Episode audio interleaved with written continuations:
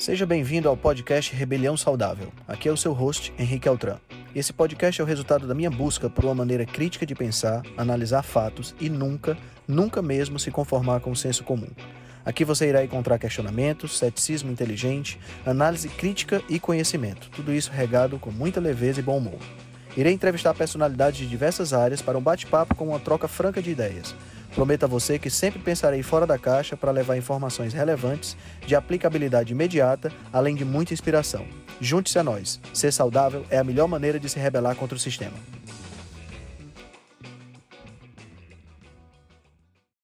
Boa noite, boa noite, boa noite. Segunda live do dia, agora live rebelde com a doutora Vivian Campos. Sejam bem-vindos, vamos entrando.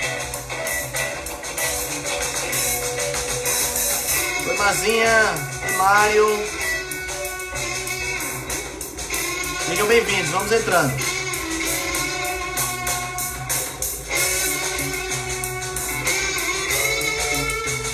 Oi Marta, tudo bom?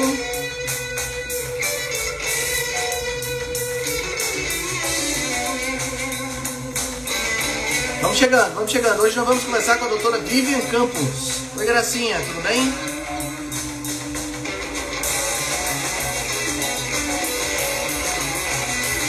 Sejam bem-vindos.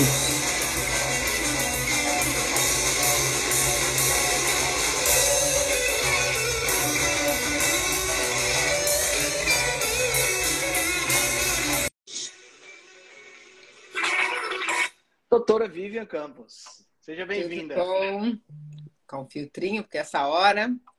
Muito obrigada. Eu que agradeço a sua presença aqui. Já tá, já estava na minha agenda para lhe chamar fazia tempo. Já conversei com o seu marido, com o Marcelo, mas não tinha conversado com você ainda. Sim, pois é. A gente conversou faz tempo, né? É, faz muito tempo, faz muito tempo. E foi o contrário, né? Eu estava no seu canal, agora foi a vez que você vinha. Ah, é verdade, é verdade. Né? Muito bom, muito bom. Seja bem-vinda, muito, muito obrigado bom. por ter aceitado o convite. Imagina, tá? Vamos obrigada. bater um bom papo aqui. E eu acho que vai ser um papo super legal, porque esse é um, esse é uma, é um assunto que está em franca ascensão, infelizmente, né? Intolerância, sensibilidades. É. Né? A gente doenças autoimunes. Doença autoimune tem vindo assim... Eu tenho, assim, praticamente todo dia eu atendo paciente com doença autoimune. Praticamente todo dia. É uma queixa muito comum. É. E assim, eu acho que vale a pena a gente entender por que que está aumentando, né? Eu acho que tem um com fator... certeza. Acho que além do fator, do fator alimentar, eu acho que deve ter outros fatores que a gente vai discutir também. Eu acho que vai ser legal a gente bater um papo. Mas antes da gente começar, vamos conhecer um pouquinho quem é a doutora Vivian Campos, né? Se apresente um pouquinho pra gente. Por que foi que você escolheu medicina? Como foi todo o processo na faculdade? Conta um pouquinho pra gente. Então, na verdade, é, meu pai é médico, né? Meu pai é anestesista de formação, mas tem já... aí acho que mais de trinta anos, que ele trabalha com medicina integrativa, na época era chamada ortomolecular. Uhum. Uh, ele começou mais voltado para medicina estética, para emagrecimento, e aí ele foi conhecendo esse outro mundo, que era extremamente novo no Brasil. Ele foi um, uma das, das primeiras turmas, inclusive ele era colega de turma do doutor Laí Ribeiro. Então, ó, ah, que legal! É, há muito, muito, muito tempo. Uh, eu sempre quis fazer medicina, até teve um período na vida que no, no cursinho que eu desistia, eu falei, não, eu quero fazer direito, eu quero ser independente financeiramente, quero fazer outras coisas. E aí, entrei em direito, cursei quatro dias, aí no intervalo da aula, eu liguei pro meu pai do orelhão, gente, olha, a entregando a idade, né? Liguei do orelhão da faculdade e falei, pai, não é isso que eu quero. Deixa eu voltar pro cursinho, pelo amor de Deus. Eu quero prestar medicina. Não tem ninguém de branco aqui, não tem nenhum cadáver para eu ver. Fiquei desesperada. E aí voltei pro cursinho, aí mais seis meses, enfim. Aí acabei é, entrando em medicina. No início da faculdade, eu fiz faculdade no Rio de Janeiro. Meu pai tinha um grande amigo imunologista no Rio. E aí meu pai me ligou um dia e falou, olha, você vai começar a fazer um estágio. Eu estava no primeiro ano de faculdade, não sabia absolutamente nada de nada. E comecei a acompanhar numa clínica é, de alergia e imunologia do Rio de Janeiro. Me apaixonei pela alergo. Ah, é, me apaixonei. O doutor Pradesco era uma das pessoas mais fantásticas que eu já conheci na vida. Um dos maiores é, imunologistas do Brasil. E aí, é, mas aí também e fui entendendo um pouco mais o que meu pai estava trabalhando. Meu pai é, é nutrólogo, né? Tirou o título pela Abran e tudo. E aí eu, eu queria unir as duas coisas. O próprio doutor Pradesco já tinha essa visão do, do, uhum. do todo, né? Não só da, da Alergo. E aí fui. Quando eu me formei, eu queria continuar na Alergo, então eu entrei em contato com a Unicamp. Fiquei três anos acompanhando no ambulatório da, da Unicamp. Mas, ao mesmo tempo, eu nem, eu nem quis fazer a prova de residência porque eu queria ter tempo também para estudar a parte de medicina integrativa, de medicina funcional. Então, eu fui fazer a pós de nutrologia da Abran, fiz a pós de bioquímica médica da FAPS com o doutor Efraim. E aí, desde então, nunca mais parei de estudar, né? Porque a gente não para. Então, faço os cursos do, do I F M, que é o Instituto de Medicina Funcional Americano. Ah, fiz inúmeros, fiz é, GANEP, que é de, de nutrição clínica funcional, que aí não é só uhum. para médico, né? Para profissionais de saúde em geral, que foi excelente. E desde então eu vou unindo principalmente essas duas áreas que eu adoro, que é a parte de alergo e a parte de medicina funcional. Ah, por isso que eu acabo tendo essa afinidade maior aí com relação a sensibilidades, intolerâncias alimentares, entendi. É, né, questões respiratórias, é, alergias cutâneas uhum. e entrou nesse pacote aí também as doenças autoimunes, né, porque elas entendi. Têm uma mesma, uma mesma base. E a minha família toda, meu pai é médico, meu irmão mais velho também trabalha com medicina funcional, meu, meu outro irmão mais novo ele é dentista, mas ele trabalha com, uh, principalmente com ozonoterapia, ele é um dos responsáveis pela, pela, ozonoterapia, pela liberação da ozonoterapia no Brasil, o doutor Francisco, e a minha irmã mais nova é biomédica, e ela Olha faz só. toda, é, toda a parte é, de medicina estética com ozônio e medicina regenerativa, e a parte também de biorressonância. Então, ela é quem faz a parte de biorressonância na, nas nossas clínicas. Ah, a família inteira tá. trabalha junto. A família toda trabalha junto. Legal, legal. Eu tenho uma experiência Sim. legal com, com essa questão de alergologia, que é... Eu, eu sempre fui muito alérgico, eu sempre tive muita rinite, sabe? Quando eu fazia o quê? Eu tinha doze anos de idade, eu tinha crises alérgicas homéricas, praticamente. E aí, o marido ortopedista, o doutor Marcelo. Ah, é verdade, o marido Não esqueçamos dessa... Quase apanho em casa. Ah. Uh, e aí, eu, meu pai me levou para uma alergologista aqui em Fortaleza, doutora Lucinete, Lucinete Yamawaki. E eu fiz um tratamento dos meus quinze até os dezoito anos com umas vacinas. Eu não, na época eu não entendia muito bem, eu não imagino o que tinha dentro daquelas vacinas. Eu sei que, assim, resolveu noventa e nove vírgula nove por cento dos meus problemas de alergia. Porque eu tinha alergia a camarão, crustáceos de uma maneira geral, né? E hoje eu até consigo comer, não dá para comer muito, mas eu consigo comer. Comer um pouquinho. Né? Não, não dá para... Não, não, não vou morrer se por acaso eu morder um salgadinho com camarão e ninguém... Você lembra qual que era a frequência dessa vacina? Se você fazia ela toda semana? Ela, ou era uma...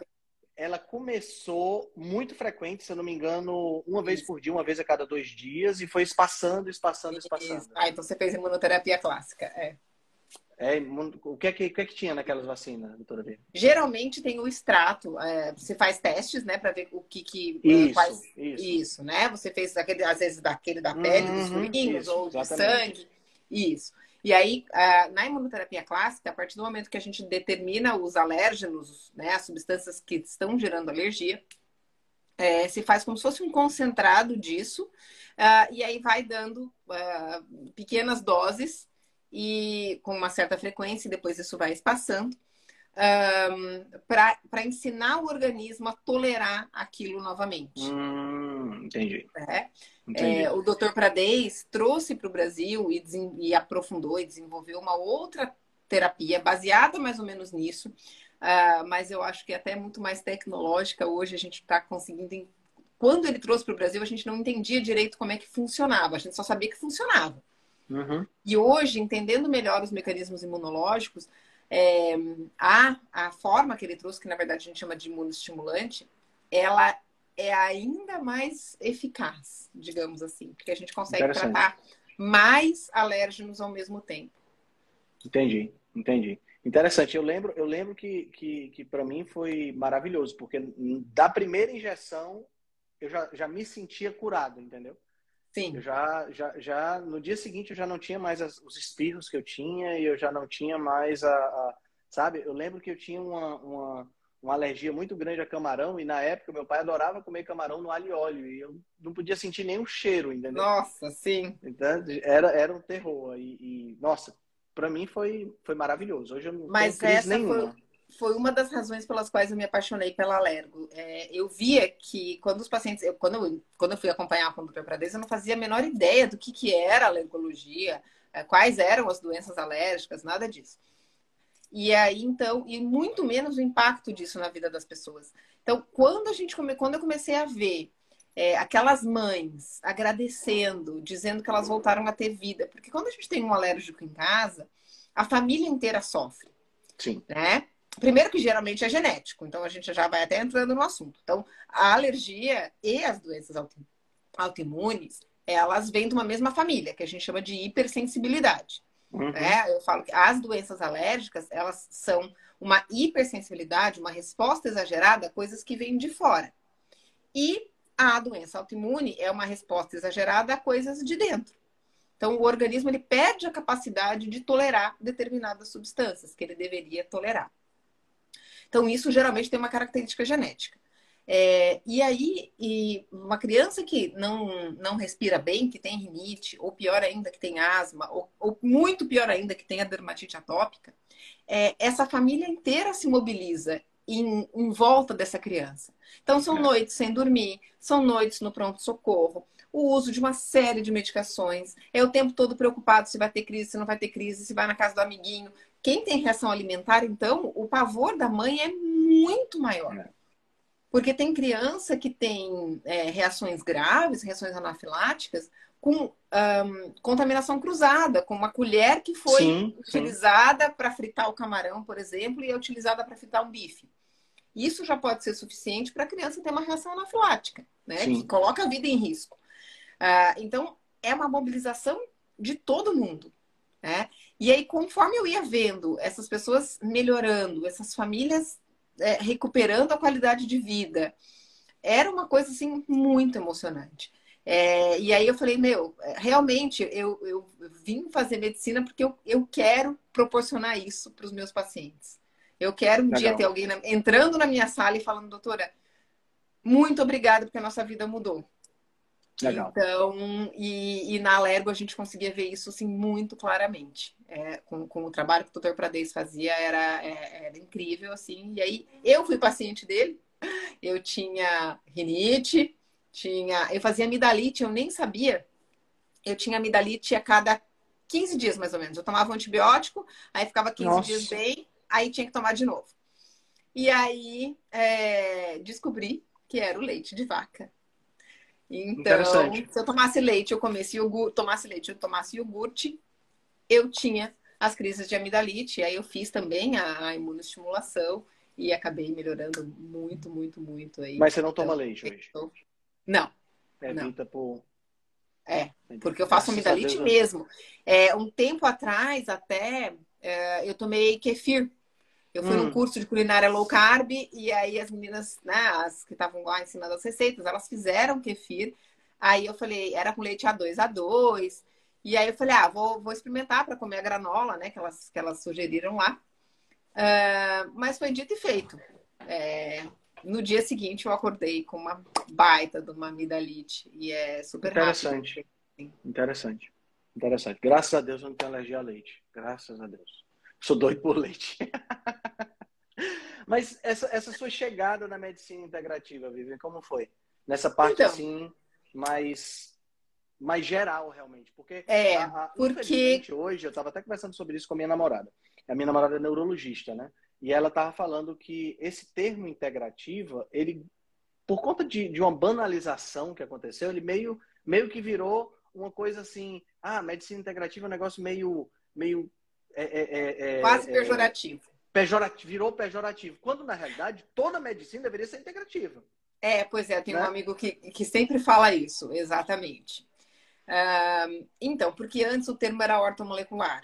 Né? Uhum, e aí, uhum. por conta de diversos colegas não entenderem o que, que era, do que, que se tratava. Porque orto é correto. Molécula é molécula. Então, é um funcionamento Sim. correto da molécula. Na verdade, toda Sim. a medicina também deveria ser ortomolecular. Sim, exato. né? E medicina funcional é um termo utilizado desde mil e oitocentos e alguma coisa. Um, na verdade, tem até um, um artigo no Lancet falando sobre medicina funcional, super antigo, depois eu até posto para vocês aqui, que eu até uso na minha aula, num dos, dos cursos, né, que eu dou para médico, é, que não é nada recente, é, ninguém inventou a roda, não é um nome é, fashion, não é modinha, né? O termo medicina funcional vem da questão de recuperação de função, de dar ao organismo ferramentas para ele recuperar suas funções, recuperar uhum. funcionalidade, ponto. E o termo integrativo, na verdade, está mais relacionado a integrar várias formas de tratamento. Certo. Tá? É, e não só também o médico. Né? Dentro da medicina integrativa, Uh, a gente tem o nutricionista, tem o fisioterapeuta, tem o educador físico, porque você precisa integrar tudo que gere saúde. Uhum. Né?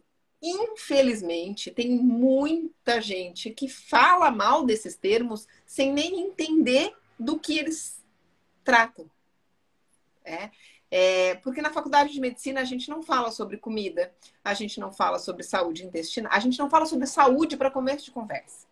A gente só fala sobre doenças. Acho que esse, esse, que esse é o principal problema, né? Então, a faculdade entender... de medicina não se fala sobre saúde. Você, agora você resumiu de uma maneira muito clara. Então, uh, é, e aí tem uma, um, um gap gigante. Né? Eu tenho vários, eu dou curso para médico, né? Sobre medicina uhum. integrativa, para começar aí na medicina funcional.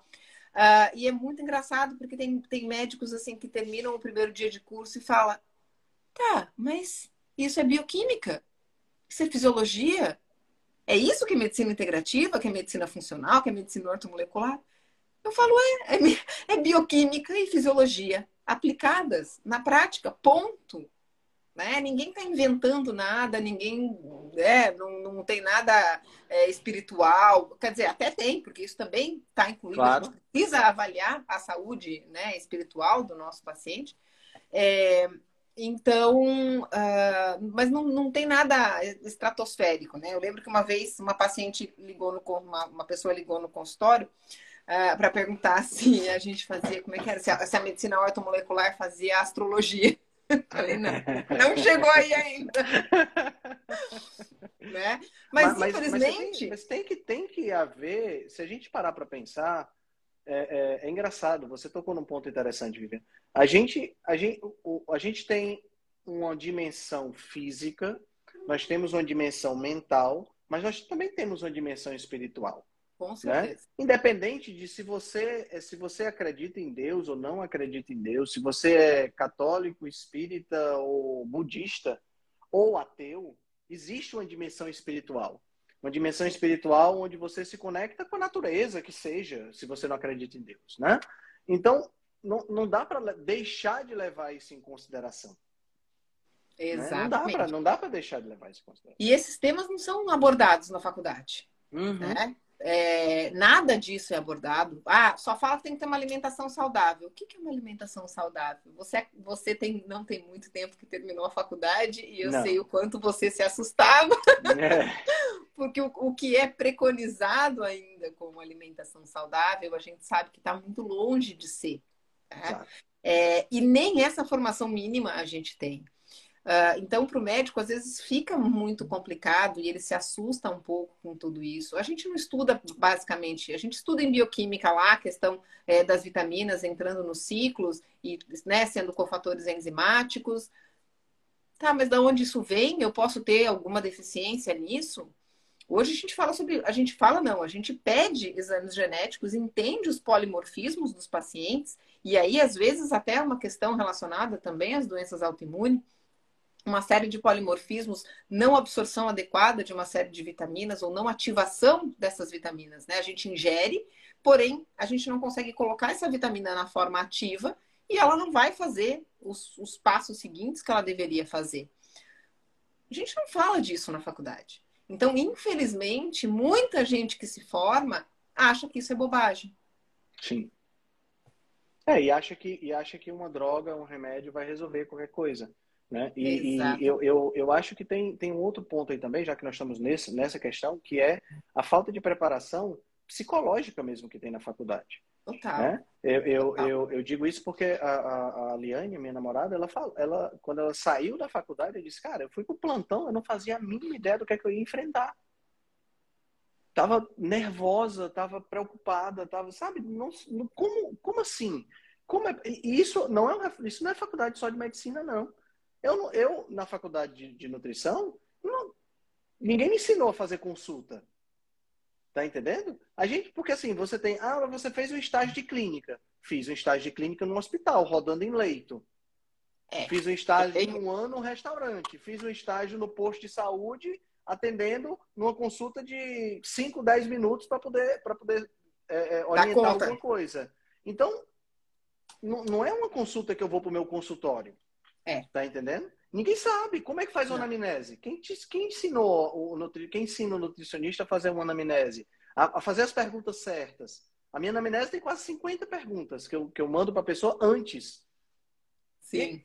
E, e como assim?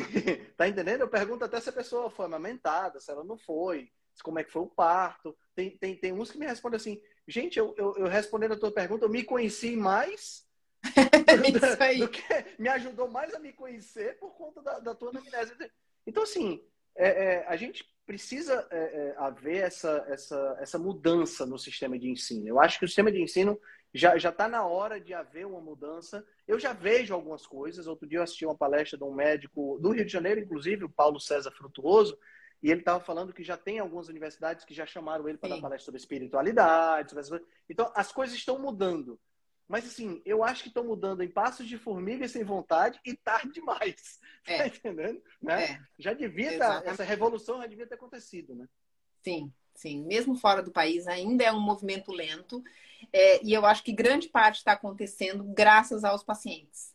E graças sim. a essa nossa possibilidade de estar tá aqui conversando sobre isso.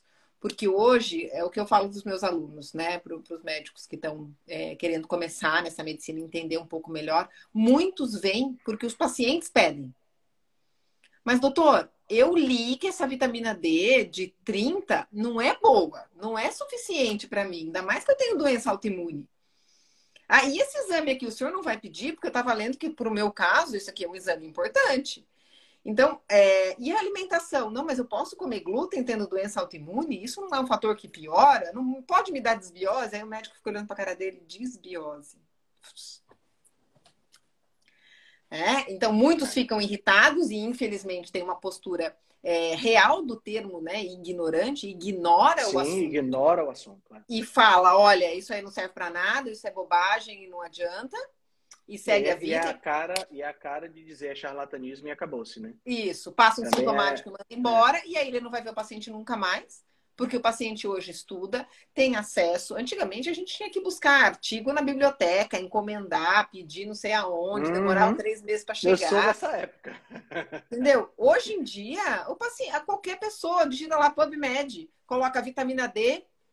E ver o que, que tem dois milhões de artigos falando sobre a importância da vitamina D em qualquer área da saúde. Exato. Né? Não, eu, eu recebo muitos pacientes. Eu recebi semana passada um paciente que a gente conversou de igual para igual, entendeu? É Foi isso. de igual para igual. Então, fica, fica muito... é muito é, hoje em dia, é muito complicado você se isolar disso. É claro, a gente sabe que existem muitas práticas que são práticas que ainda... não há uma carga de evidência tão grande, não está em diretriz, etc e tal. A gente sabe disso. Mas Com o certeza. fato de não estar tá em diretriz, isso não significa que a prática não funciona. É uma frase Exatamente. que eu gosto muito. A ausência de evidência não significa... Evi... A, evidência de aus... a ausência de evidência não significa, não significa evidência de... Aus... Meu Deus do céu, agora enrolei. A ausência de evidência não significa evidência de ausência. Ou seja, não, não, só porque não tem evidência agora, não significa que o troço não funciona. Exato. Tá entendendo? E, e até porque a gente tem que pensar o seguinte, começa, todo o processo começa antes de ir para a diretriz. Só vai para a diretriz depois que o troço está consolidado. Mas até porque não, a maior eu... parte do que está na diretriz é por experiência clínica. Sim. quase tudo que está lá é grau C de evidência. Grau C de evidência é a opinião do expert. Hum, né? É um grupo de, de, de profissionais que tem muita prática naquela área e percebeu pela prática que determinadas condutas são mais eficazes. Ponto. Porque não tem como fazer estudo duplo cego, controlado, randomizado, uh, pareado, nananana, para tudo na vida. É. É. E, a, e essa questão da diretriz, eu uso esse argumento da diretriz. Vamos pegar aqui, por exemplo, a zonioterapia. A zonioterapia, não sei se está na diretriz, tá? Não deve estar. Né? É uma coisa na médica, recente, não. Né? De todas as áreas de saúde já está liberado. Pronto. Aí você, você... Ah, mas não está na diretriz. No Brasil, tá, né? Mas, mas low carb também não está na diretriz. E o que, que a gente está fazendo? Tá entendendo? É. Nós estamos fazendo história. À medida em que entra na diretriz da A D A, entra na diretriz, sabe? Entra nessas diretrizes, a gente comemora. Pô, você não estava na diretriz, antes era charlatanismo e agora não é? Não é, não é assim que funciona. Tá entendendo? Né? É, é, eu acho que tem, tem que ter essa, essa... Tem que ter um pouco mais, já que a gente vai falar de sensibilidade alimentar, tem que ter um pouco mais de sensibilidade nessas coisas para poder entender. E tem coisas hoje que funcionam que precisam... Tem até uma área da medicina chamada medicina translacional. Ela não é uma especialidade médica, assim como a medicina integrativa ou a funcional, ou a ortomolecular, não são especialidades médicas, porque, uhum, na verdade, elas são formas de abordagem que você pode usar dentro, sim, de qualquer especialidade. Sim. Sim. A medicina translacional, ela serve exatamente para tentar diminuir esse gap aí do que a gente vê na prática com o que a gente vê em estudos, para colocar isso na prática um pouquinho mais rápido, né? Isso veio principalmente por conta até das questões genéticas. Conforme foi se desenvolvendo e se descobrindo os polimorfismos, é, é, foram se desenvolvendo medicações terapêuticas para esses polimorfismos específicos. Então, não dá tempo e não tem diretriz para tudo isso, né? Não, uhum, tem guideline para tudo isso. E a gente tem que pensar que o guideline, ele é feito principalmente para ser um Um norte, ele chama guideline, é um guia. Não é mandamento, né? Exatamente. Não, e, e outra, aquilo lá é feito para uma população em geral. Então, claro, a gente tem que pensar em, em questões relacionadas à saúde pública, um grande número de pessoas. Só que quando a gente está sentado no nosso consultório, é, de frente para um paciente, é aquele paciente. Né? É, então, assim, é, é diferente do resto da população. É, eu tenho que entender aquele paciente hoje, naquelas condições, com a realidade clínica que ele está, é, com a idade que ele está, com o peso que ele está. Tudo isso vai interferir com a profissão que ele tem. Então, tem muita coisa disso que não é levado em conta nos guidelines, porque é uma população em geral. Uma população uma... geral, claro. É? Muitas vezes baseado em população de outros países, que tem outros hábitos de vida, que tem outro padrão alimentar. Uh, então, a gente tem que conseguir individualizar, né? E o principal objetivo aí da medicina integrativa, funcional, ortomolecular, é a individualização do tratamento, né? É entender, perfeito, cada paciente como único. Excelente. Vamos, vamos então dar uma, dar uma guinada aí para a questão das intolerâncias alimentares, sensibilidade, alergia. Primeiro, qual é a diferença entre cada um desses termos? Intolerância alimentar, porque isso é uma confusão que tem... enorme. É fácil, né? Enorme. Inclusive entre os profissionais de saúde. Pois é. Então, o que é que seria uma intolerância alimentar, uma sensibilidade, uma alergia? Tem termos aqui que se coincidem? Fala aí um pouquinho pra gente. O que que acontece? É, quando a gente tá falando de... Vamos começar com a alergia, tá? Uhum. Que a gente já tava falando ali da rinite, da... Né? A alergia é, uma, é um processo, é, geralmente I G E mediado, então é uma, uma resposta rápida que tem ah, o recrutamento, digamos assim, de uma parte específica do sistema imunológico, que são, que, que são as I G Es. Ah, geralmente, é, geralmente não, é, é direcionado a algum tipo de proteína específica ou parte de uma proteína. Ah, e ela pode, geralmente os, os, os sintomas são é, mais rápidos, né? Em menos de vinte e quatro horas, até muito menos. Em algumas horas, a gente já vai ter esse tipo de reação. Então, é aquela pessoa que... É, entrou em contato com, com pó, por exemplo, começa a espirrar, o nariz coça, o olho lacrimeja, uh, comeu alguma coisa, o camarão que tem alergia vai empolar, vai inchar o lábio, vai inchar o olho, enfim. Essas são as reações mais rápidas. A gente tem prim, os principais, né, doenças alérgicas. A rinite, a asma ou a bronquite, a conjuntivite alérgica, a gastroenterite alérgica. Então, a gente pode ter reações gastrointestinais imediatas, e isso pouca gente se lembra, uh, e a, a dermatite atópica, tá? Mas a dermatite atópica, ela tem um padrão mais misto, mas ela entra aí na, nas doenças alérgicas. Então, a gente tem uma reação imediata a uma determinada proteína. Essa é a alergia. Quando a gente está falando de sensibilidade, ou na verdade de hipersensibilidade, a gente geralmente está falando de um processo tardio, onde a gente não tem recrutamento de I G E, a gente tem outras formas de ação desse sistema imunológico, também direcionada a proteínas específicas, tá? E geralmente relacionada a um aumento de permeabilidade intestinal. Então, está entrando proteína por um lugar que não deveria. E aí o sistema imunológico, ele não consegue reconhecer aquilo como um pedacinho de alimento. Ele reconhece aquilo como um invasor. E aí ele Sim. vai montando uma resposta imunológica contra aquilo. E essa resposta geralmente é mais tardia. Ela vai demorar três, dois, três, quatro dias para acontecer. Ela é muito mais complicada de diagnosticar, porque a gente não tem um exame que seja muito preciso para isso, né? É, e principalmente porque ela varia dependendo da permeabilidade intestinal, do grau de exposição do paciente. Em determinados momentos ele pode ter uma hipersensibilidade a determinadas substâncias e em outro momento a outras substâncias. Hum. Geralmente as doenças alérgicas não. É, o que vai acontecendo é a pessoa vai ficando cada vez mais alérgico, porque isso é uma tendência, né? É uma, é uma forma de evolução da doença. Uh, e da doença alérgica, da I G E mediada, a gente tem formas melhores De, de dosar ou a I G E no sangue ou aquele exame do, da pele que a gente comentou no início, né? Uh, as duas são contra proteína, são alguma, algum tipo de resposta inflamatória contra a proteína. Agora, quando a gente está falando de intolerância, aí a gente já não está mais falando de proteína, a gente não tem risco de vida envolvido. Geralmente a gente está falando uh, de, uma, de uma deficiência de enzima, né? O corpo produz substâncias que ajudam na digestão. Então, quando a gente tem a intolerância, a gente tem a deficiência de alguma enzima que ajuda nesse processo. A mais comum, que a gente fala mais, né, é a questão da deficiência da lactase. É, e muita gente não sabe que nós somos geneticamente programados para não produzir mais lactase depois dos cinco anos de idade. Então, o normal do ser humano é ser intolerante à lactase. Eu sou, eu ah. sou anormal. Né? É, então, é, e uma outra intolerância que está muito comum é a intolerância à histamina, né? Hum. Também por uma deficiência enzimática. Então, quando a gente está falando de intolerâncias, a gente está falando de deficiência enzimática. A gente pode ter vários tipos, a mais, a mais comum é a da lactose, né? Uma deficiência de lactase. E aí os sintomas, eles geralmente, os da lactase, são mais relacionados à parte gastrointestinal mesmo.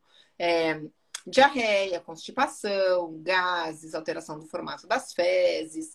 Uh, já a hipersensibilidade alimentar tem mais de duzentos sintomas que podem ser associados. A gente pode ter desde processos de, de problemas gastrointestinais até depressão, até alteração de, de memória, a cognição, é, endometriose, as doenças autoimunes. Uh, quase todos os processos inflamatórios crônicos têm relação aí, então, com hipersensibilidade alimentar.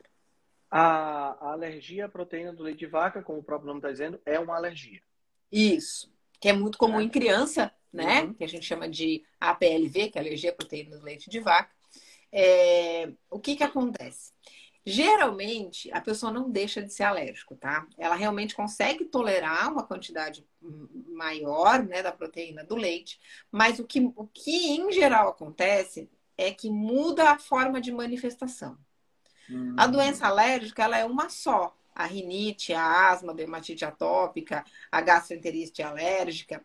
É, o que muda é aonde ela se manifesta. Então, é muito comum que bebê manifeste a alergia é, com alterações gastrointestinais e alterações cutâneas. Depois, geralmente, ele migra para asma. E depois, já quando ele sai da fase de engatinhar, quando ele tem lá os quatro, cinco anos, quando ele começa a andar e ir para a escola, ele começa a ter rinite. Uhum. Como a gastroenterite e a dermatite são bem mais graves, digamos assim, muita gente fala que depois ele passou a... Ele não tem mais alergia à proteína do leite. Só que ele tem o nariz escorrendo todos os dias. Ah, mas é só uma rinitezinha, isso é normal. mas entendi. O processo inflamatório continua. Continua, é o mesmo. É? Então, só mudou a sintomatologia, né? Exatamente, só mudou aonde é que o corpo vai manifestar aquilo. Isso chama marcha atópica, isso chama marcha alérgica, é um nome mesmo dentro da alergo. Pra, pra, tem uma linha do tempo em que isso vai acontecendo e é muito comum, não só com leite, mas com, com vários tipos de alergenos, com ácaro, com fungo, com entendi. Outros. Entendi. E, e essa, então, já que nós estamos falando então, sobre hipersensibilidade, entrando aí da hipersensibilidade para a doença autoimune, né? Você falou que na hipersensibilidade a gente tem um aumento da permeabilidade intestinal. Explica um pouquinho o que causa esse tipo de, de, de aumento da permeabilidade e como isso se transforma numa hipersensibilidade daí para uma doença autoimune. Então, a hipersensibilidade é essa, né, uma resposta mais exagerada do corpo. A gente geralmente vem com essa programação genética. Então, quem uhum. tem doenças alérgicas tem uma tendência maior, uma facilidade maior de desenvolver doença autoimune na vida adulta. Então, isso é uma coisa que a gente precisa ficar atento e isso é uma das razões importantes para a gente tratar a doença alérgica de forma adequada. Uh, uma outra questão é essa questão da permeabilidade intestinal. O que que acontece? As células do intestino, elas deveriam ser bem grudadinhas umas com as outras, né? Elas são bem assim mesmo, parecem umas, uns dedinhos de luva. Ah, por uma série de situações, principalmente alimentação, estresse e medicações, a gente vai tendo um espaçamento dessas células, vai, vai abrindo uns buraquinhos aqui, né? É, e aí o organismo começa realmente, começa a entrar substâncias aqui que não deveriam. E essas substâncias que entram, que o corpo reconhece como uma substância estranha, mesmo sendo um pedacinho de alimento, uh, muitas vezes é, o corpo, né, cria uma resposta imunológica contra aquilo. Só que tem várias vezes que esses pedacinhos de alimento, que são geralmente proteínas, são parecidas com as nossas proteínas. Então isso a gente chama de mimetismo molecular. E aí o organismo aprendeu que ele tem que reagir contra aquilo, ele já vem com uma programação genética, né, de uma hiperresposta, que a gente fala, da hipersensibilidade, e aí quando ele encontra alguma coisa parecida, ele começa a reagir. Um dos órgãos que mais acontece isso é com a tireoide. Pois é, eu ia perguntar exatamente por isso. Que a, a gente vê, é, ela é o alvo, a tireoide, né? Coitada, é a que mais sofre com metal pesado, é uma das que mais sofre com deficiência de nutriente. E é a que mais sofre com mimetismo molecular. E aí não só de alimentos, mas também de patógenos. Tem vários vírus que acabam também gerando um mimetismo molecular. Então, o vírus da herpes, do Epstein-Barr e do Covid uh, geram mimetismo molecular que pode, de alguma forma, predispor a doença de tireoide. Tem vários vírus, que já, vários vírus e bactérias que estão correlacionados com doenças autoimunes. Né? Na artrite reumatoide a gente tem a Klebsiella, a gente tem algumas relacionadas, até o H. pylori relacionado com a gastrite autoimune. Então tem vários patógenos que estão relacionados aí com o mimetismo molecular e o aumento do risco, né? Uma forma de gatilho aí de desenvolvimento de doença autoimune. No caso, no a caso tireoide... Dessa... A tireoide é a pobre coitada da história, né? No caso, é. no caso dessa, dessa doença autoimune gerada por esse mimetismo molecular, vindo, por exemplo, de uma infecção por Covid, a, a via de acesso não, já não seria o intestino. A pessoa pode estar com o intestino bonitinho. Pode. É que o Covid é difícil, né? Porque o Covid também é, causa aumento é, de permeabilidade aumento intestinal. De permeabilidade, é verdade. É. Mas assim, pegando pode, outro pode. vírus, ela poderia, poderia ser uma via diferente da via intestinal. Sim. Sim. Entendi. Ah. Muitas vezes, na verdade, esses fatores todos se somam. Certo. Né? E com a alimentação que a gente tem hoje, exatamente, trigo, lectina, exatamente, de tudo que é jeito, então a, a é. probabilidade de ter é. um componente intestinal é muito grande. Anti-inflamatório, analgésico, estatina, é, os prazóis, eles causam muito aumento de permeabilidade intestinal. Né? Então, antibióticos, anticoncepcional... É. Então, é... e fora outras coisas, eu estou estudando muito, eu vou dar uma aula agora sobre é... cosméticos e alterações de terreno biológico. Então, hum. sobre os xenobióticos, os xenoestrógenos, né, os disruptores endócrinos. É assustador. É, realmente. Que também é, são gatilho é. de doença autoimune. é complicado porque a gente está em contato com essas substâncias cada vez mais, né? A, a, a título de modernidade, entre aspas, é. né? A gente tem...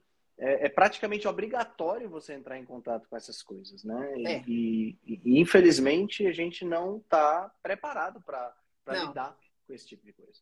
Né? É, a gente nunca teve exposto a uma quantidade tão grande de toxinas quanto a gente está hoje. Né?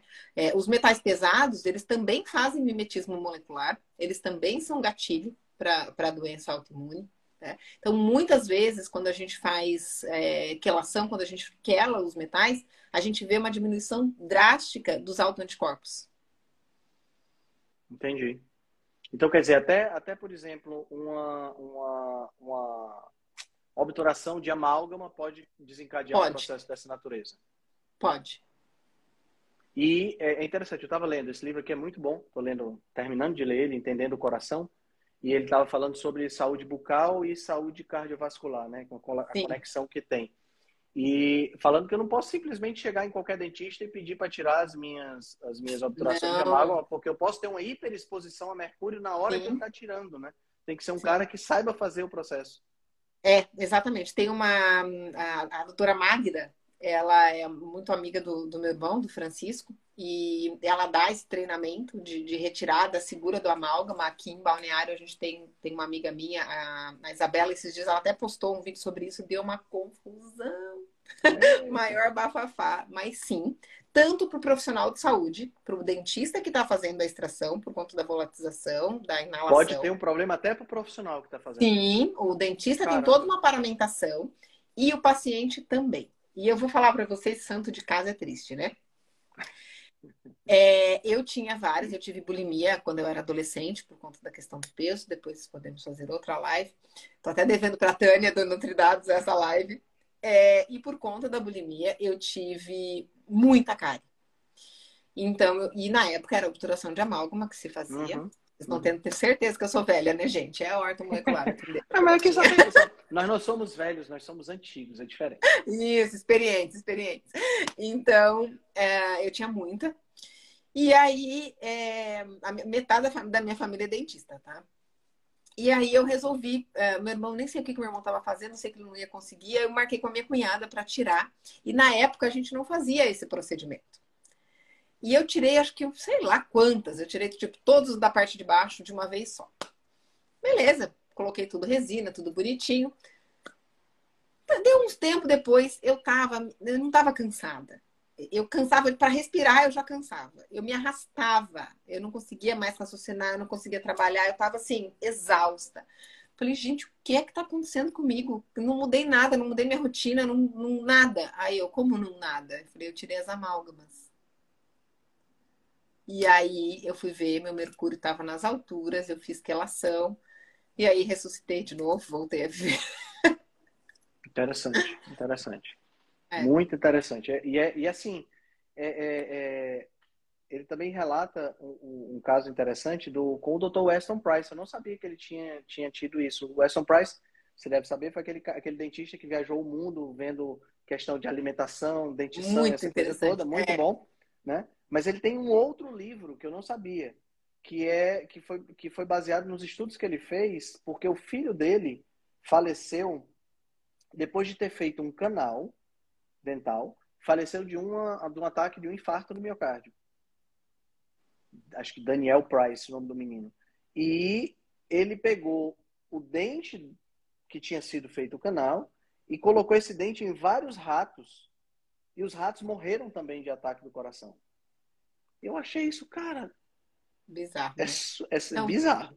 Tanto que no, meu, no nosso curso de Medicina Integrativa, da Estruturação à Prática, tem uma aula do meu irmão que é dentista. É, essa questão da comunicação, da saúde bucal... Depois eu fui... Eu fiz é, terapia neural, né? Curso de terapia neural em Córdoba. E aí, quando eu cheguei lá, metade do curso de terapia neural é relacionado com a boca. Né? Uhum. Os dentes, eles são é, nossa grande... biblioteca, memória de tudo que acontece na vida, fica gravado. Tem um monte de coisa interessantíssima sobre a formação da dentição, desenvolvimento cerebral e, e cognitivo, cada etapa da criança relacionada ao desenvolvimento bucal. Muito interessante. A gente não vê nada disso na faculdade. Eu nem lembrava como é que contava os dentes, porque a boca eu acho que nem estava nem tava no meu curso.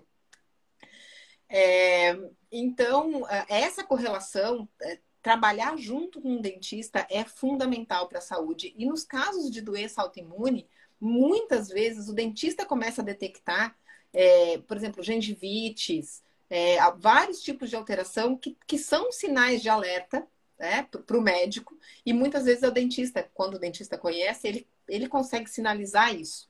Uhum. Então, é, tem, graças a Deus, cada vez mais tem dentistas, né, abrindo também a mente, estudando mais sobre os assuntos.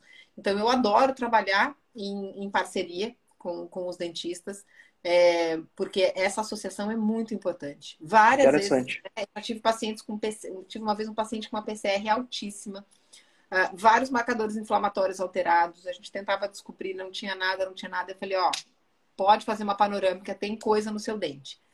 O dentista dele quase me ligou para me xingar. Que onde já se viu a médica se metendo no trabalho dele, que ele olhou e que não tinha nada.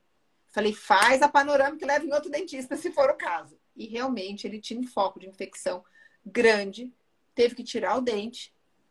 Tirou o dente, tratou a P C R. Acabou. Impressionante, impressionante. Como a gente está conectado, né, Vivian? Como todo, todos os pontos todo. estão conectados. Essa, essa, essa, essa mania reducionista que a gente, que a gente começou a ter com, ah, com Descartes, né, com Descartes e tudo mais, que a gente começou a reduzir e quebrar as coisas para tentar entender as partes, para depois é, é, é, juntar tudo. A gente perdeu muito com isso. Né? Eu acho, eu que, acho que, eu assim, acho que a, gente a gente ganhou, mas a gente isso é, é. Eu acho que a gente tem que entender que que hoje, até o que eu falei assim, né, do tratamento do, eu eu eu sou speaker do do, do Imunocentro, do Imunovita, que desenvolve, né, do doutor Pradesco, que desenvolveu as vacinas há muitos anos. E por muito tempo a gente não conseguia explicar os mecanismos é, fisiológicos de ação da, da imunoterapia. Mas a gente sabia que funcionava. Então, hoje, a gente realmente conseguindo fracionar, a gente consegue aprofundar muito mais em muitos assuntos. Mas a gente não pode só aprofundar. A gente tem que ver o todo, né? E aí, por isso que eu adoro trabalhar em parceria com vários especialistas. Né? Esses dias mesmo, essa semana, eu liguei para o Eduardo Senra, o endócrino, é daqui de Joinville, né? Uhum. E aí eu estou com um caso de dermatite atópica bem complexo. Liguei para um, um alergo amigo meu do Rio, que eu acompanhava lá na clínica do Prades. E aí liguei para o Eduardo, porque eu preciso de uma visão do endócrino, porque eu preciso ver algumas coisas muito específicas. E por mais que eu tenha um conhecimento geral, do específico, eu não tenho como ter. A gente não consegue ter de, de tudo, né? É, então... Só que o que precisaria seria trabalhar realmente em conjunto, né? Vendo o todo e vendo os pedacinhos. Agora, só é. olhar o pedacinho é que não dá. É, não dá, é verdade, é verdade. E, e, e a gente falou da tireoide, que é, sem sombra de dúvidas, talvez a doença mais autoimune mais comum que a gente tem hoje. Sim. Né? Mas que outras, que outras doenças você tem visto mais no seu consultório?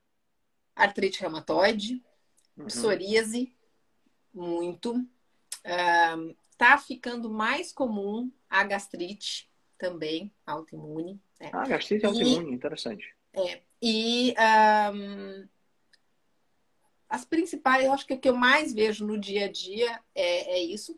O diabetes autoimune, né? Que a gente sempre tem que também investigar. Um, eu acho que esses são, são os principais, né? São e lembrar comuns, que uma né? doença autoimune favorece muito o desenvolvimento de outra doença autoimune. Porque a base é a mesma, né? É, então, e, e doenças alérgicas também. Né? Então, por exemplo, principalmente paciente com, por exemplo, com doença celíaca, uh, que acaba sendo uma forma uma, de alergia também, é um outro tipo de resposta, mas sim. É, e onde também tem desenvolvimento de, de, de anticorpos. Uh, é muito importante investigar no paciente com doença celíaca, tireoide, é, diabetes. E tem algumas doenças, por exemplo, a endometriose, ela tem um comportamento muito parecido. É que a gente não tem um marcador de endometrio... de, de anticorpo para endometriose. Uhum. Mas hoje a gente vê que ela tem um comportamento muito ela parecido. Ela pode até ser uma, uma, com, uma doença é, autoimune também. Com, é, com, Entendi. Com doenças autoimunes. Entendi. E a, a gente e a fibromialgia, né? que ah, também está hoje sendo considerada, está sendo estudada, classificada até como uma possível reação autoimune. A gente falou de alimentação, a gente falou de vírus. Tem alguma, algumas outras causas, tipo toxinas, fungo? É, Sim. É, é, existem causas físicas, por exemplo? Eu digo porque a gente hoje tem muita radiação e, é, doença, e, e ondas eletromagnéticas que a gente não tinha essa quantidade, Sim. né? Eu tô com fone de ouvido, o celular... Não sei o que. Esse então, daí também... é péssimo, porque é Bluetooth. É. Uhum. Então, é como se a sua cabeça estivesse dentro do micro-ondas. É... é muito ruim. Tá, o fone de ouvido de fiozinho, gente, é bem menos pior. Tá? É melhor até do que usar o celular aqui. É, porque a, a, quanto mais longe, menor... A, a radiação de onda eletromagnética, né? Mas sim, na verdade, é, todo tipo de, podemos dizer, toxina, porque a, a, a, as ondas eletromagnéticas, elas vão acabar atuando como toxinas, elas têm impacto sim, elas podem funcionar como gatilho é, para doença autoimune. E agora, com o cinco G, a gente não faz ideia do que vai ser, porque a nossa célula, ela não tem capacidade de lidar com esse tipo de intensidade de, de frequência. Uhum. E se junta a isso uma série de outras toxinas, então a gente tem que pensar, na verdade, na sobreposição de carga tóxica. Uhum. Né? Então, na, na, na carga tóxica total, né? Então, assim, é um pouquinho de metal pesado, que se você vai ver, ele não está em níveis agudos de infecção, de, de intoxicação. Ele sozinho Mas... não, teria, não seria um problema. É. Aí junta um metal pesado com outro metal pesado, com deficiência de nutriente, que aí não deixa o fígado ter capacidade de, detox... de detoxificação adequada. Junta com o estresse, que piora a nossa capacidade de detoxificação. Junta com a, com a energia eletromagnética, não só do cinco G, mas do Wi-Fi, do micro-ondas, de, né, de tudo que a gente está exposto. Um... Junta com os xenobióticos, com xenoestrógenos, então plástico, né, P B A, uh, e uma série de outras toxinas que o nosso corpo não conhece. Então, isso vai se sobrepondo. E é isso que diminui a nossa capacidade de resposta. E se, junto com tudo isso, a gente tem polimorfismos, a gente tem uma baixa capacidade de, eh, de antioxidação, ou a gente tem uma baixa capacidade de transformação em, em enzimática, aí a gente vai tendo... pior. E aí, junto com uma infecção, aí a gente Pronto. tem... É. É. E, e, e, assim, a gente não tem... Porque o grande problema, ah, pode parecer que a gente é anti-progresso, né? Quando a gente fala, ah, mas o cinco G, o cinco G vai deixar o celular mais rápido, a internet vai ficar mais rápida. Sim. Mas, assim, o, o problema é que a gente não tem estudo de longo prazo com nada disso. Tudo isso é muito recente. Tudo isso, é, é, pensa, pensa, vou pensar, no, vou pensar no, no, no, em algo que vai ser bem, bem claro para todo mundo. Pensa nas gorduras trans. Quando as gorduras trans surgiram, era maravilha. Maravilha. Você tinha condições de ter uma, uma, uma gordura para cozinhar, para fazer ovo, para fazer não sei o quê, baixava o colesterol, só tinha benefício. Mas não tinha estudo de longo prazo. O que é que acontece? Era uma bomba. Né? Então, a gente não tem esse, esses estudos, não tem como ter esses estudos de longo prazo. Os caras fazem uns testezinhos lá, e é claro, não são testezinhos, né? Eles não vão jogar isso, imagino Sim. que não joguem isso sem fazer testes. Mas, independente dos testes feitos, não tem como a gente, como a gente ter uma noção real do impacto disso na nossa, na nossa saúde. Infelizmente, não. Não, né? Até porque é a mesma coisa é, dos, dos testes, dos estudos que a gente vê, ah, é a vitamina B seis. É, ou ah, a vitamina C. É, são coisas que são muito difíceis da gente estudar isoladamente. Porque elas não trabalham isoladamente. Eles não se apresentam isoladamente. O corpo não utiliza isoladamente. Né? É, e aí, com o cinco G é a mesma coisa. Uma coisa é você colocar dentro do, do, de uma gaiola de, de, de Faraday só, ou, ou deixar só dentro de, de um complexo ali, só o cinco G atuando. Mas e o resto todo? E como é que é a vida, né, do, do, desses seres vivos, de, de tudo isso? É, que água que essa pessoa toma, isso tudo vai influenciar.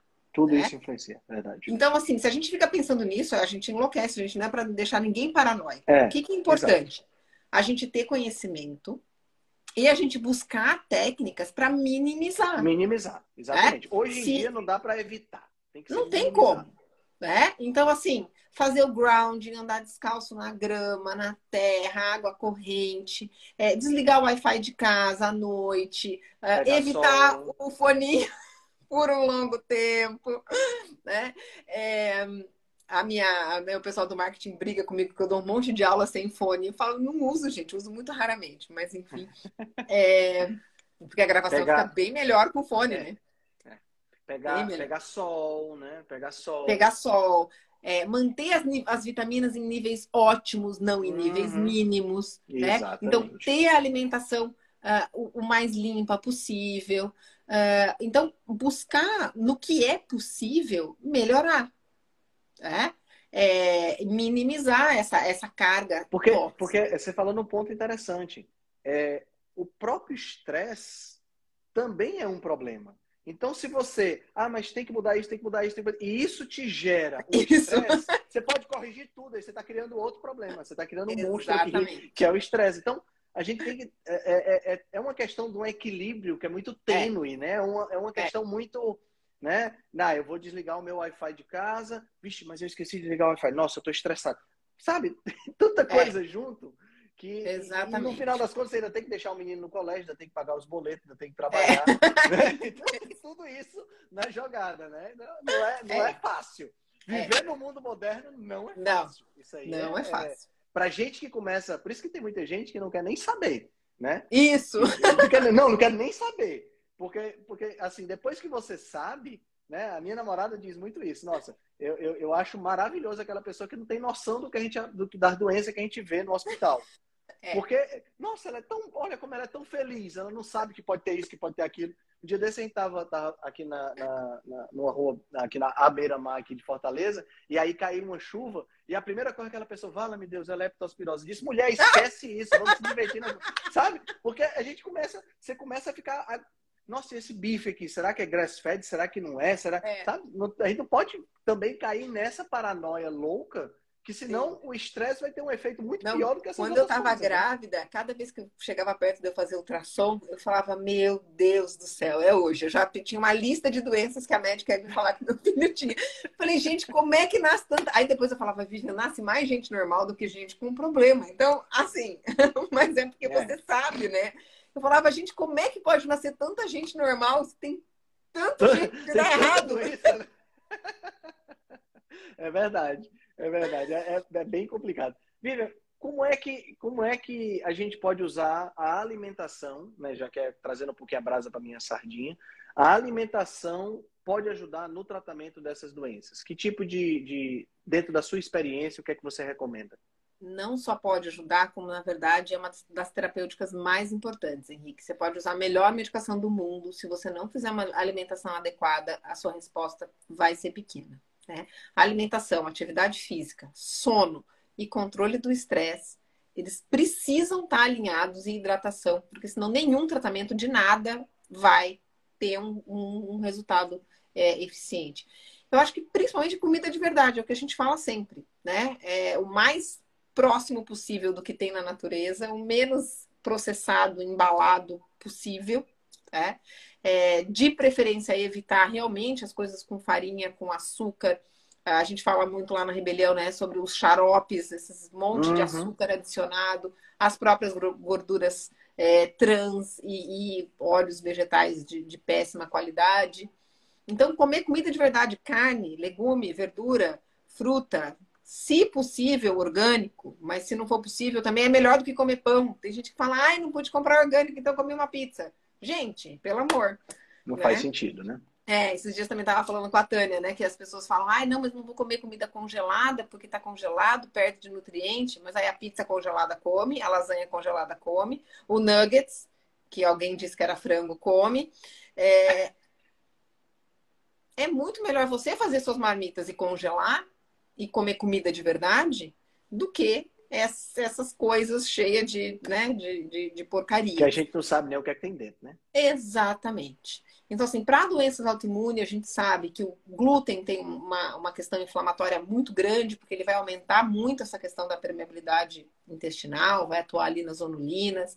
A caseína também, né? Não é legal, que você gosta de leite, eu sei, mas, assim, não é muito, muito saudável. É... Então... realmente, principalmente para quem tem mais sensibilidade ou para quem já está com o intestino mais uhum. permeável, uhum. o leite não é nada interessante. Os adoçantes também são extremamente é, danosos, né? Uh, então, evitar.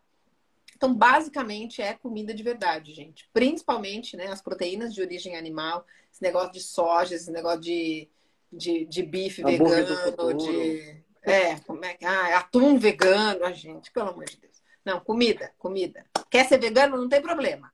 Contanto que você coma comida. comida de verdade. Não tem é. bife vegano. Vai comer legume, verdura, fruta... Quer comer grãos, não é muito indicado para paciente com doença autoimune por conta das lectinas. Aprenda a preparar de forma adequada, né? Aí vai ter uhum. que deixar lá, deixar... É... Como é que é o nome daquilo? Tem que deixar de molho e ele vai é, crescendo. Tem que deixar de germinar. Germinar, isso. Tem que deixar germinar. Então tem todo um processo. Ser vegano dá muito trabalho. Se você não vai cozinhar, não seja vegano. Dá muito trabalho e muita tristeza. Melhor comer carne. É. Vivian, pra gente, pra gente poder encerrar, que eu não quero tomar todo todo o seu tempo aí. Eu, daqui a pouco o Marcelo já fica com raiva de mim já, porque eu tô tomando seu tempo. O Marcelo não tá aqui, é, é... me fala, me fala um pouquinho da sua estratégia. O que é que você você hoje, o que é que você faz para ter saúde física e mental? Quais são os principais pontos da saúde física e mental da Vivian?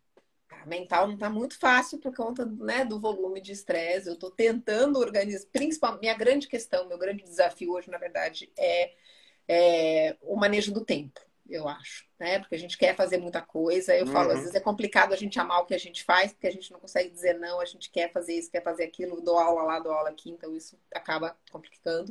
Uh, mas eu tento, né? É, manter a atividade física, faço musculação. É, tive que parar de jogar, mas eu jogava tênis, tive que parar um pouquinho por causa do joelho. É, na minha semana eu tento manter a minha alimentação o mais limpa possível. Então, basicamente, legumes, verduras, carnes, um pouquinho de fruta.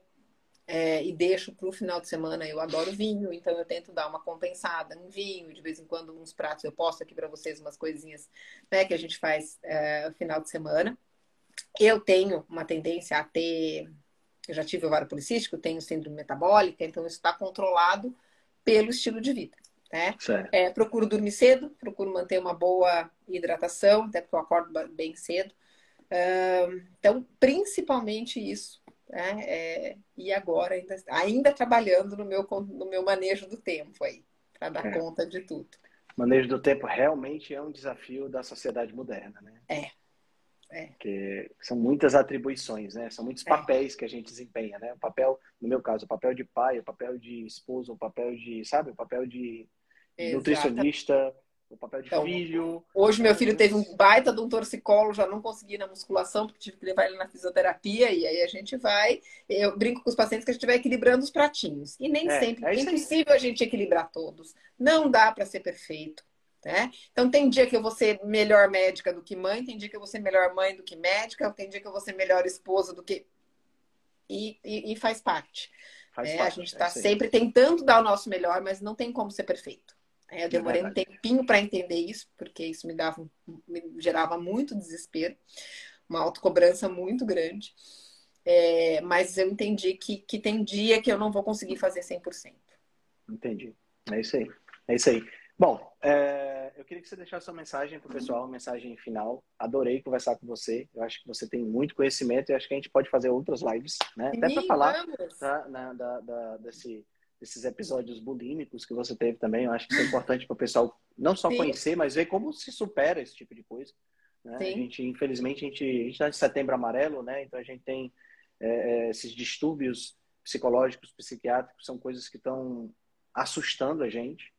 Né? É, a minha namorada, ela teve dois suicídios no hospital onde ela trabalha, uma médica e uma enfermeira, né? Então é um negócio que você fica muito preocupado, você fica preocupado realmente, e porque eu tenho um filho de dezessete e um filho de onze, né? Isso já é uma, uma coisa que você fica, tem que ficar atento.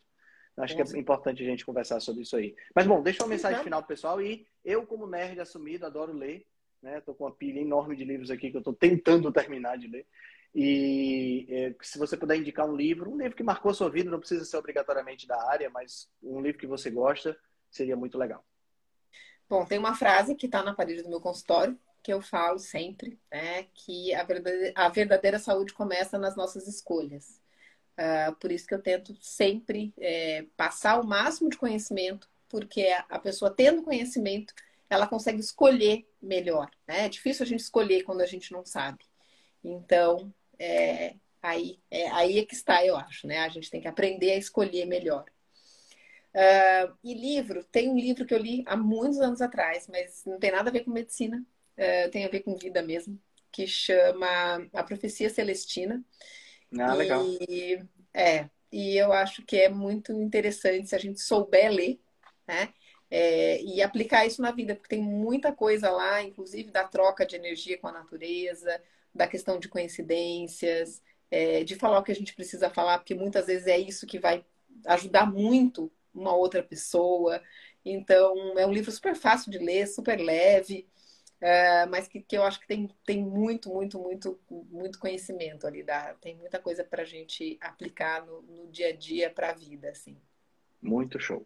Muito show. Doutora Vivian, muito obrigado pela sua participação. Imagina, foi um você. prazer enorme a gente conversar. Tá? Manda um abração aí para o Marcelo. Quando eu for aí em Floripa, eu fui em Floripa uh, na, no começo do ano, né? Quando eu fui em Santa Catarina de novo, tenho certeza que a gente vai dar certo, a gente se encontrar. Por favor, vamos nos ver. Legal, tchau, tchau, demais. Gente. Obrigada um pelo grande. convite. Tchau, tchau. Beijo, Beijo, boa noite. Se você gosta do nosso trabalho, deixe um review cinco estrelas no aplicativo que você usa para escutar o podcast. Você pode deixar um review cinco estrelas e pode também deixar lá o seu elogio, a sua sugestão ou a sua crítica. É muito importante que você faça isso porque você vai ajudar a Rebelião Saudável a chegar a um número maior de pessoas. Você também pode dar suporte ao nosso trabalho, né, todo o nosso investimento de tempo, nos apoiando via Patreon. Assim a gente pode continuar a oferecer o melhor conteúdo de qualidade, sem anúncio e de forma totalmente gratuita. O link para o nosso Patreon você vai encontrar no show notes. Se você ainda não fez o download do nosso e-book Cozinha Ancestral, que eu escrevi com a chefe Gabriela Carvalho, você pode fazer o download, o download é gratuito, e você vai encontrar também o link lá na show notes.